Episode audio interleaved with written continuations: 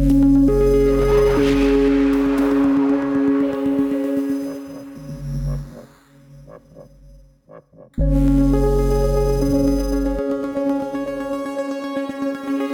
podcast týdeníku Respekt, zdraví vás Hana Řičicová.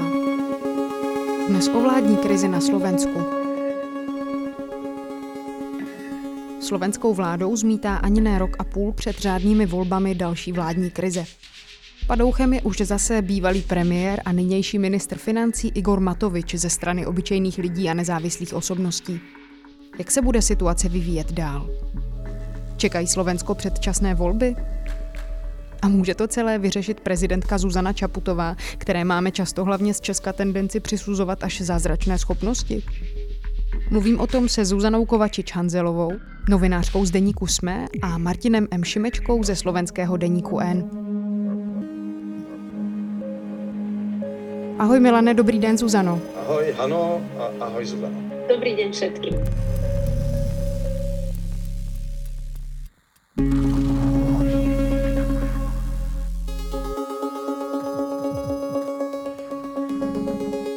Slovenská vláda je zhruba rok a půl před řádnými volbami a asi rok po volbách zase v krizi. Po čem vlastně tahle ta současná vláda přišla, jaká je a co za tu dobu svého působení dokázala, jestli se to dá nějak schrnout. Zuzano, kdybyste začala. Ta vláda prišla po, ja myslím, že takom ako veľmi veľkom šoku po vražde Jana Kuciaka, keď ešte pokračovala dva roky vláda vlastne už takého ako keby zmeneného smeru Um, ale bola to taká ako keby túžba uh, po zmene, si myslím, pretože to, čo sme sa vlastne podozvedali zo všetkých tých trestných stíhaní, bolo dosť obludné a šokujúce.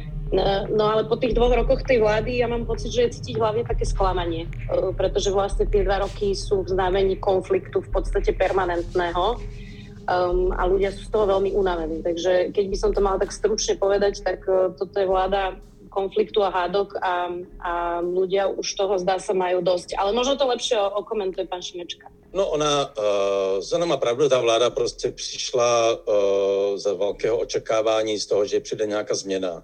A měla to být demokratická změna, měla to být změna, ve které budou potrestáni ti, kteří tu společnost ovládli uh, jako mafie. To byla jedna věc, ale měla to být taky změna, která ukáže, že je možné je možná demokratická vláda, která je zároveň která je zároveň akceschopná a nějakým způsobem profesionální. A v tom všem tahle vláda selhala.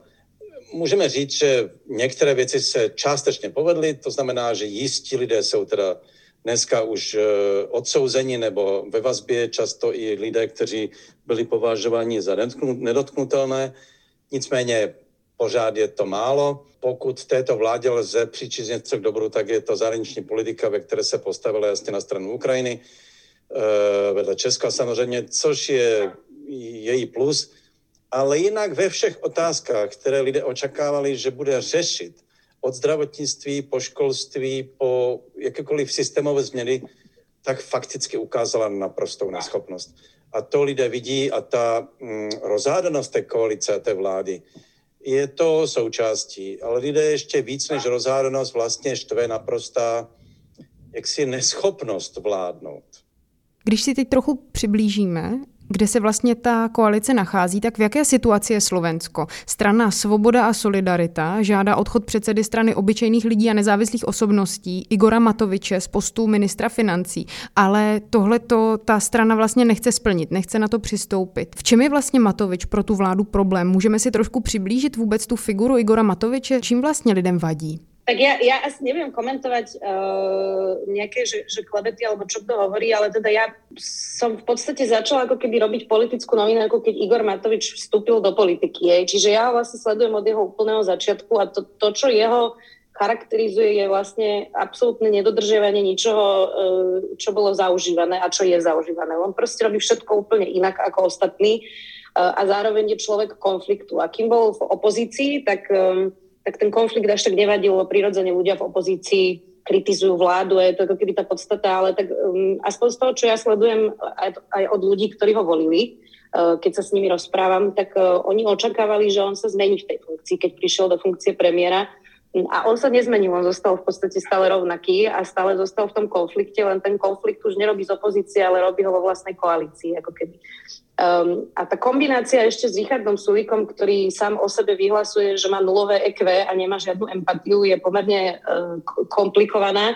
Um, a teraz to tak ako keby vyhníva momentálne na Slovensku, lebo SAS síce žiada odchod Igora Matoviča, ale oni povedali, že až do konca leta uh, má vláda čas. E, čiže teraz ako keby je logické, že Olano odmieta túto podmienku splniť, ale ešte nie je ten deadline, kedy by museli ako keby rokovať a sa rozhodovať. Čiže ja si myslím, že to, či Igor Matovič odíde alebo neodíde z funkcie a či sa nejako bude rekonštruovať vláda alebo bude menšinová vláda alebo čo sa vlastne udeje, sa dozvieme tak akože dva dní pred koncom leta. To je taký môj tip. Naprosto souhlasím s tím, co říká Zuzana v tom také, že Matovič je člověk konfliktu. Prostě on jako, a není samozřejmě sám, dnešní moderní populisté většinou jsou to lidé, kteří žijí z konfliktu, prostě vytvářejí nepřítele. No a Matovič eh, na tom žil celá léta, taky na tom vyhrál volby, no a pak si udělal největší nepřátelé ve vlastních řadách, teda v, v koalici a dneska jeden z největších nepřítel, nepřítelů je prezidentka Zuzana Čaputová.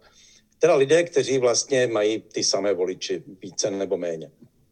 Ale kdybych to Eh, je to naprosto nestandardní typ, ale populisté jako takový už bývají, ale když jsem přemýšlel to, jak, jak českému posluchači a čtenáři respektu to přiblížit, tak jako na, na pozadí, řekněme, politické, politických postav v Česku, tak představte si kombinaci mm, mm, populistů, jako je Babiš, který je, mm, taky byl minister financí, dneska je Matovič minister financí, naprosto bez, beztrestně a, a jaksi bezostyšně Eh, eh, rozdává veřejné peníze, ale jenom těm, kteří, kterým jemuž, když to jemu vyhovuje. A jiné trestá tím, že ty peníze nedává, jako ministrovi školství, ale teď je dál samozřejmě na, na učitele na platy, ale, ale jenom protože je dal on sám a ne, eh, a ne ministr školství. Um, tato jakoby bezostyšnost populismu, včetně takové té babišovské ubliženosti, jakože všichni ho, nikdo ho nemá rád a všichni mu ubližují, je velmi podobný v tomto smyslu Babišovi. No a teď si k tomu přičtěte ještě Miloš Zemana i o pomstychtivost. Matovič je nesmírně pomstychtivý člověk. Nezapomíná na žádnou křivdu, které si myslí, že se mu stalo. A vrací to všem mnohonásobně zpátky. E, no a ještě do toho asi, a to jsem zvyklý, jestli to čtenáři v respektu vědí, ale možná pamatují mladší, vy asi Hano ne, ale byl, Matovič je teď ještě clown ke všemu. Je to zlostný clown. Um, takový klaun v české politice jako by dnes není. Okamura není tento typ klauna, ale byl jim kdysi Miroslav Sádek, jestli si pamatuje Miroslava Sládka. To byl klaun. Velmi takový první fašistoidní prototyp klauna. Matovič klaun tohoto typu. Naprosto uh, klaun s, uh, se zlobným jakoby uh, úškrnem ve tváři. Uh, je to vlastně hrůzostrašná postava, něco jako Joker, Eh, z, z, z filmu. Zkuste si tu kombinaci představit a, a, a víte asi, jak tady, jak tady na Slovensku žijeme. Mně se vlastně docela líbí, že zmiňuješ takovou paralelu s Českem, aby se českému posluchačstvu a čtenářstvu respektu nějak usnadnilo to chápání celé té situace. Ale ty jsi mluvil, Milane, o tom, že si Igor Matovič během svého působení ve vládě a v politice vytvořil spoustu nepřátel. A právě Richard Sulík a Igor Matovič vypadali ale na začátku toho společného vládnutí jako velcí kamarádi. Poustovali na sítě společné fotky, jak spolu vaří večeři a podobně. A Matovič taky v rozhovoru pro Respekt těsně před volbami označil Sulíka a jeho stranu za svoje nejpřirozenější spojence. Co vlastně se mezi nimi stalo? Za prvé to je přirozená situace, protože jsou to oba ekomaniaci uh, neschopní jako vlastně jakýkoliv ne, Sulík je známý tím, že ne, ne, nemá schopnost empatie. Matovič má schopnost empatie jenom tak, jak někomu ublížit. On přesně ví, je, v tomto je empatický, ví, jak komu ublížit. Um, No, ale jsou to egomaniaci, prostě, kteří na sebe museli narazit. Jakmile se odšli spolu ve vládě, byli kamarádi, když prostě měli společné nepřítele. Um, já si pamatuju první snad měsíc nebo dva uh, ve vládě, kdy byla, začala pandemie a Matovič začal uh, šílet uh, a zavádět prostě samozřejmě nejrůznější novodobé formy, které, jako třeba úplného lockdownu, ale tehdy to ještě nebylo tak samozřejmě, ale s tím, že třeba prostě najednou policie měla ze dne na den prostě obsadit celou Bratislavu, hlídat všechny výjezdy z města a byly, byly zácpy a, a, a Sulík to komentoval tehdy, tohle je chaos. A Matovič tedy poprvé zjistil, že Sulík prostě mu jde po krku, na, na, protože to komentoval na Facebooku. Tam se někde zrodila, ale ona by se zrodila tak či onak, že to nepřátelství, kdy jeho, Matovi, kdy jeho Sulík veřejně kritizoval. Tomu už Matovič nikdy nezapomněl a od té doby jsou smrtelní nepřátelé. Konec konců tohle není poprvé. Před rokem a půl byla krize vlády, kdy Matovič musel odstoupit z funkce premiéra a žádal to Sulík, tak jako žádá dnes, aby odstoupil z funkce mm, eh, ministra financí. Situace není nová, v tomto Sulík už dávno je Matovičův smrtelný nepřítel a, a Matovič už stokrát o něm řekl, že je to člověk, který má na, na, na, na svědomí tisíce životů, protože nedal, já nevím co, počas epidemie, nezařídil to nebo ono. Takže vlastně ještě v, ústech Matoviča je Solík masový vrah, no tak těžko si dovedete představit nějaké přátelství. Zároveň je podle mě fér povedať, že Richard Sulik už bol v jednej vláde, na rozdíl od ostatných a takéto problémy úplně nemal. Čiže bude to jako keby, že, s ním sa ostatní ľudia vedeli v tej vláde dohodnúť Ivety Radičovej, a tam takéto excesy, ako robí teraz, že kritizuje na Facebooku prostě vlastnú koalíciu, nerobieval. Um, tak ja, ja sa niekedy zamýšľam, že, že či vlastne ten, tá, tá doba sa uh, posunula aj do toho, že oni vlastne všetko riešia na Facebooku, všetci. Uh, to, to, to sa potom ťažko rieši akýkoľvek konflikt, keď všetci vlastne online píšu akýkoľvek problém a ešte pomerne nevyberaným slovníkom. Ten slovník sa naozaj veľmi vyostruje. Presne ako hovoril pán Šimečka, že si nadávajú do vrahov a a Igor Matovič ešte keď bol premiér, tak hovoril o, o, o Richardovi Sulíkovi, že je idiot a proste naozaj ten, ten slovník je taký, že, e, že, že ťažko si predstaviť, že by sa zmierili, keď si toto verejne rozprávajú a zároveň to verejne vypisujú na Facebooku. Že ak by som mala povedať ešte jednu charakteristiku tejto vlády, tak okrem toho, že je to vláda konfliktu, tak je to vláda verejného konfliktu na Facebooku. A Uh, od toho, že to robia lídry, tak to robia aj všetci poslanci. My sme akože svedkami toho, že na Facebooku sa hada minister obrany s poslancami z inej strany a nadávajú si do primitívov eh, a toto vlastne sleduje celá verejnosť, akože aj odborná, aj novinárska, aj bežná. Um, a je, je, potom je pre nich uh, nemožné sa dohodnúť vôbec za tými zatvorenými dverami, keďže sa to celé deje online. Když se trošku teď podíváme do útrop té strany Olano, ze slov premiéra Eduarda Hegra docela jasně plyne, že si je vědom těch problémů, které Matovič generuje. Dá se říct, proč si vlastně ta strana předsedu Matoviče tak strašně moc drží, proč vlastně se ho nechce zbavit, i když jí vlastně už nepřináší vůbec žádný úspěch? Dá se trošku víc ještě rozebrat, co je to vlastně za stranu? No, problém je, že to veľmi nie je politická strana, ako keby, že vlastne Igor Matovič hekol systém, tým, že dlhé roky bol v politike a zostavoval kandidátku tak, že on oslovil 150 ľudí a mal ešte pravidlo, že všetci, ktorí už boli v parlamente, musia ísť nakoniec tej kandidátky, aby sa prekruškovali. Potom e, za vlády Smeru prijali aj boli Igorovi Matovičovi nové pravidlá, že proste tie politické strany musia mať aspoň nejakú základňu členov, ktorá si volí predsedu. E, a Olano do, doteraz malo len štyroch členov, kde bol bratranec Igora Matoviča a potom dvaja zakladajúci členovia s ním. A teraz ich je, myslím, že 49, ale nikto nevieme, kto tí ľudia sú. E, dodnes nevieme, kto sú tí, akože nejak, nejakých ľudí vieme, ktorí sú vlastne členovia, ale nepoznáme celý ten zoznam tých 49 členov. A zároveň oni síce hovoria, že majú každý rok snem, ale nepozvú tam ani novinárov, v podstate nevieme, že čo sa tam presne deje, kedy rokuje predsedníctvo, či má vôbec nejaké právomoci a vlastne celý ten, e, celé to zoskupenie Olano je vystavané vlastne na Igorovi Matovičovi. Ale to, to nie je špecifikom iba Olano, takto fungujú aj iné strany na Slovensku, že vlastne sú vystavané okolo jedného človeka a tým pádom je ako keby e, všetko nastavené tak, aby sa ten človek nedal vymeniť. Aj, veď to už máme v histórii viackrát e, za sebou aj na Slovensku, takže e, hovoriť, že je to politická strana v kontexte toho, aké strany sme tu mali v minulosti, ktoré mali naozaj členov uh, po regiónoch a, a volil sa naozaj predseda v nejakej slobodnej voľbe, tak myslím, že tieto časy sú už dosť preč a toto úplně nie je štandardná politická strana. Ona je to v podstatě výdělečná sekta. Prostě dostává peníze od, od státu a má sektářský charakter ve smyslu, nikdo se nemůže vzepřít vůdci, protože je od něho úplně závislý. V Česku to znáte konec konců tak se. Na tom Okamura přece na tom založil politickou stranu. Taky pár lidí od něho odešlo, ale odešli s prázdnou, že Okamurovi zůstaly peníze. o to také jde. Matovič ty peníze sám ani tolik nepotřebuje, ale je, je to pro něho pojistka, eh, prostě lidi ovládá eh, přes peníze a, a především přes to, že jsou naprosto od něho závislí, eh, v jejich politický život by bez Matoviče neexistoval.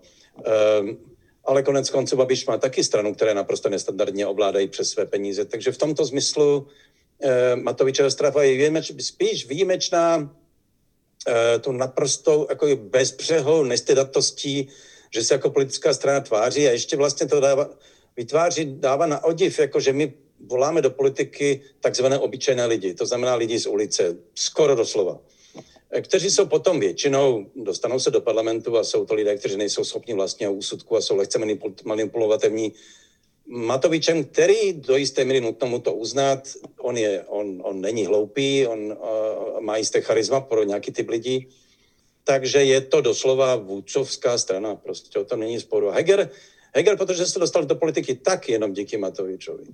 No tak a má k němu prostě vztah, který je tam i nějaký typ závazku, vděčnosti, nevím čeho všeho, prostě není schopen se mu vzepřít. A zároveň treba povedať, že aj keby som ho zoprel, tak uh, tých 50 poslancov, ktoré má Olano, sú na strane Igora Matoviča, čiže on nemá väčšinu vo svojich rukách, s ktorou by zatiaľ mohol operovať. To teraz čisto pragmaticky a fakticky.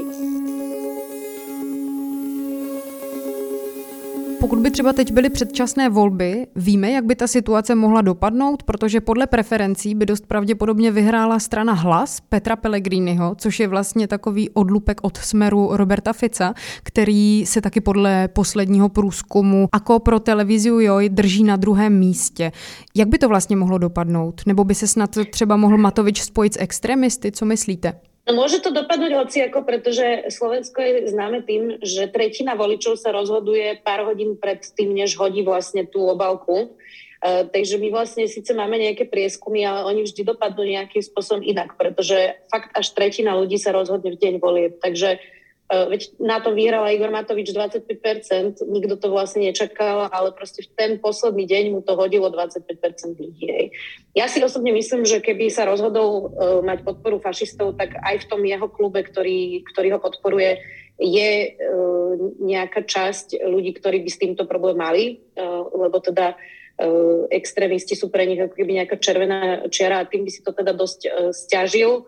Mm, ja, ja si myslím, že tá najpravdepodobnejšia verzia je, že ak sa teda nedohodnú do toho septembra, tak že bude vlastne menšinová vláda a budú rokovať s SAS, ktorá bude vlastne v opozícii o, nejakom pod, o nejakej parciálnej podpore jednotlivých návrhov, ale ale myslím, že tí extrémisti by už neprešli ani v klube Jura Matoviča, ale môžem byť len naivná. Neviem. Ta schopnost lidí v, v Olano omluvit všechny své prohřešky je prostě tak tak eh, bezhraničná, že prostě je to otázka Matovičové retoriky, jak je přesvědčí, že větším dobrem je prostě mít eh, spolupracovat fašisty, než, než odevzdat moc Ficovi nebo Sulíkovi, když na to přijde.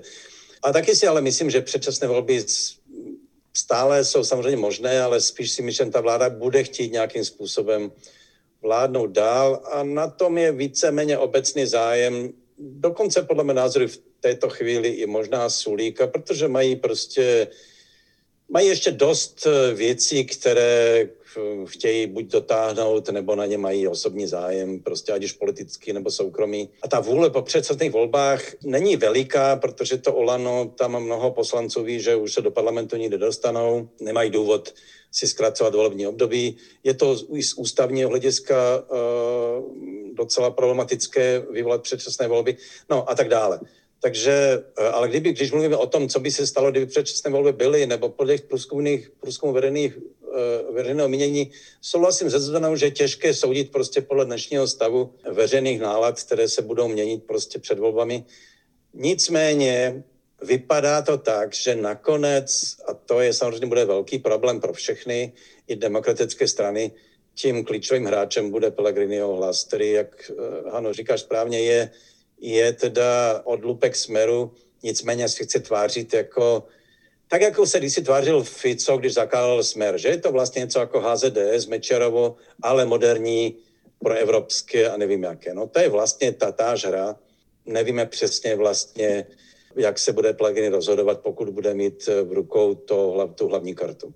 Zda jít se smerem potažmo fašisty, anebo s demokratickou alternativou, která bude pro něho asi přijatelnější. Otázka pro tu demokratickou alternativu je, jestli s tím Pelegrinem jít, protože to teda bude hodně páchnout. Zároveň inak tí fašisti sa rozhádali a vytvorili teda dve rôzne strany a obidve sú na hranici zvolenia. Čiže ono sa môže stať aj, že prelezu, môže sa stať aj, že neprelezu. Proste je to veľmi ťažké momentálne povedať. Dá se říct, v jaké náladě je vlastně teď slovenská společnost, protože ono to vypadalo aspoň takhle z dálky docela pozitivně, ještě tedy před nějakou dobou. Velké vzedmutí občanské společnosti jsme mohli sledovat, taky vzedmutí nadějí po vraždě Jana Kuciaka, protikorupční tažení, spousta obviněných policistů, soudců, spousta snah, jak si uspořádat Slovensko do nějakého lepšího tvaru, než bylo vlastně za smeru Roberta Fica. Jak vlastně je na tom teď slovenská společnost? Zasáhne nějak třeba občanská společnost, pokud bude nějak nespokojená? Musím říct, že dlouho jsem byl, léta jsem v i jsem to psal, i jsem tak přemýšlel o slovenské společnosti vlastně více jako, jako o naději, um, že to směřuje nějakým dobrým směrem, že i ta občanská společnost a společnost jako taková se vlastně postupně civilizuje, ve smyslu ztrácí ten svůj rurální charakter. A teď teda vidím, že se děje pravý opak, protože i ty průzkumy veřejné mínění jsou děsivé. Eh, sedm, skoro 70% Slováků dneska nevěří demokratickému systému. Eh, to jsou hrozivá čísla. A ta nedůvěra v politiky je, je opravdu asi nejhorší v celé Evropské unii. Na jedné straně to je tím, teda, že tato vláda tomu přispěla notným jakoby dílem, že ta demokratická alternativa, kterou měla být proti tomu, proti Ficové éře, naprosto selhala. Takže lidé mají pocit, no tak pokud tohle má být demokracie, tak takovou demokracii my nechceme. Což já rozumím, teda, že tam je uh, tento, jakoby toto, tato šílená frustrace, která se může nějakou shodou šťastných okolností za lepší vlády změnit. Nicméně tam je ten hlubší problém a to je opravdu těžko, já jenom o tom přemýšlím, vlastně jenom jako zjišťuji, že jsem, mám pocit, že slovenská společnost opravdu odstla v hluboké, v hluboké krizi vlastní identity, kterou jak si měla potom po založení nového státu, eh, potom souboj s Mečerem, vypadalo, že vlastně nastoupila nějakou cestu a rozumí sama sobě. Ale já jsem byl ten měsíc eh, ve slovenských horách, putoval jsem slovenskem a spoustu lidí jsem se setkal jenom tak, jako ve vesnicích, mluvil jsem o hospodách. A jedno, co můžu říct, je, že jako vždycky jsem se ptal lidi, jako lidi, jak se vám žije? A oni říkají, dobře, ale je tam tak strašlivý hněv, který je naprosto jakoby iracionální ve smyslu, nesouvisí s jejich životem přímo, jejich životem, protože jsme to celé dobře. Ten hněv je obecný, ten je nějak abstraktní na, na všechno. Na celý svět, zejména ale samozřejmě na slovenskou vládu a slovenskou demokracii.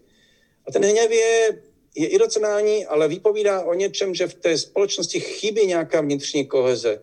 Je to prostě krize identity té společnosti samotné. Ale ja by som k tomu dodala, že podľa mňa netreba akože zanedbávať ten sociálny aspekt, že vlastne tá pandémia naozaj prehlbila to, že, že každý 8 Slovák je proste na hranici chudoby a tá frustrácia z toho, že človek sa nevie dostať k lekárovi ani so základnými diagnózami je proste, proste podľa mňa nezanedbateľná a podstatná, že, e, že, že mnoho ľudí hlavne v tých zabudnutých regiónoch má proste pocit, že že bez toho, aby niekoho uplatil alebo, alebo si niečo vybavil, nedostane ani základné služby v tomto štáte a že tu vlastne nič nefunguje, ako keby je, že, že ako časť je podľa mňa tá nahnevanosť a chybajúca identita, ale časť je podľa mňa aj praktická, že tí ľudia v niektorých regiónoch na Slovensku sa majú proste objektívne zle a objektívne nemajú prístup k vzdelaniu a tie nožnice medzi vzdelaním bohatých detí a chudobných detí sa naozaj roztvárajú a že že vlastne uh, už tu nežijeme ani taký ten sociálny zvier, ktorý sme tu kedysi žili. Aspoň to je taký môj pocit z tohto.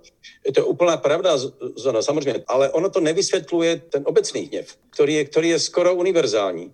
I u lidí, kteří se mají dobře. E, já to nespochybňuji. Slovenské skutečně v tomhle e, lidé se mají hůře než kdysi, zvlášť v některých regionech. To je prostě nesporná pravda. E, selhávají systémové jakoby segmenty společnosti a to zdravotnictví je zjevným příkladem.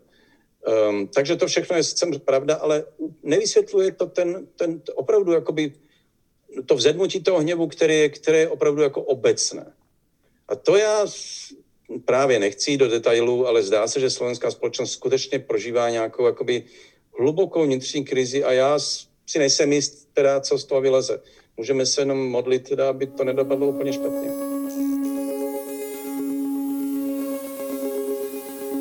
Už jsme si tady tak eh, částečně řekli nějakou prognózu do budoucna. Zmínili jsme předčasné volby, ale to není to jediné, co může Slovensko na podzim potkat. Taky by mě vlastně zajímalo, jestli třeba v tady téhle situaci, v té vládní krizi, může nějak ze své pozice zasáhnout třeba právě prezidentka Zuzana Čaputová, ať samozřejmě jsem si vědomá toho, že jí často přisuzujeme asi uh, víc moci, než vlastně ve skutečnosti má. No a v Českej republike ešte e, má teda aj značný fanklub, hlavne v Pražskej kavárni, musím povedať. Um, Zuzana Čaputová má naozaj obmedzené právomoci um, a zároveň tým, že je terčom a naozaj, že, že, že, že tá palba je veľmi intenzívna a je intenzívna od Igora Matoviča, zo Smeru, od Roberta Fica aj od Petra Pellegrina, že vlastne na ňu páli úplne každý. A to, čo hovoria vlastne aj komentátori, ale, ale, ale aj niektorí sociológovia je, že vlastne jej to škodí, pretože toľko na ňu pália, že to proste zanechá stopu. Uh, Zuzana Čaputová sa zatiaľ snaží byť ako keby um, taký ten človek, ktorý spája.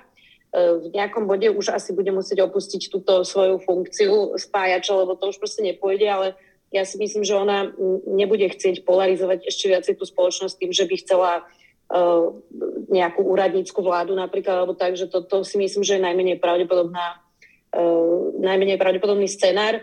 Ale pokiaľ by padla vláda, tak bude mať kompetenciu uh, vymenovať novú, čiže tam do toho nejakým spôsobom môže zasahovať, ale skôr ako keby svojou osobou ako nejakými zásadnými kompetenciami. No ona opravdu nemůže vlastně, jako i politicky ze svých pravomocí nemůže udělat vůbec nic. Právě tam eh, to mnozí říkají premiérovi Hegerovi, který se tváří také, že nic udělat nemůže. No může, může podat demisi. Čímž by padla vláda a pravomoce by v tom okamžiku přešly do rukou prezidentky, která by mohla jmenovat úřednickou vládu. Což mimochodem, Češi to vědí, by byla vlastně docela, by bylo docela dobře řešení na přechodnou dobu do předčasných voleb. Do toho se samozřejmě právě politici strašně děsí na Slovensku úřednická vláda nemá žádnou tradici. Matovič, pro něho by to byl prostě to by byla největší prohra jeho života, kdyby vložil prostě moc do rukou prezidentky Čaputovou, které, kterou nenávidí, eh, aby umožnil jmenovat vládu. Takže Heger se k tomu zjevně nechystá, byť by to bylo možná nejčistší řešení v této situaci. Ale to je tak všechno, co se dá k tomu říct, protože prezidentka samot, samotná nemá, nemá jak tuto situaci ovlivnit. A vaše osobní typy na to, co se pravděpodobně v následujících měsících do toho podzimu stane? Já si myslím, že se dohodnu.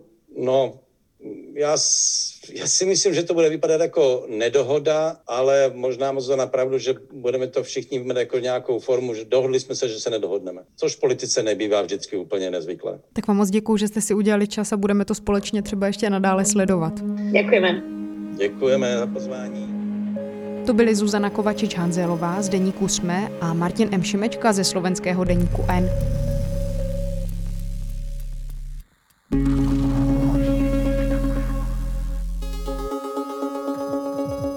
Na stáncích a v trafikách už teď najdete aktuální číslo Respektu.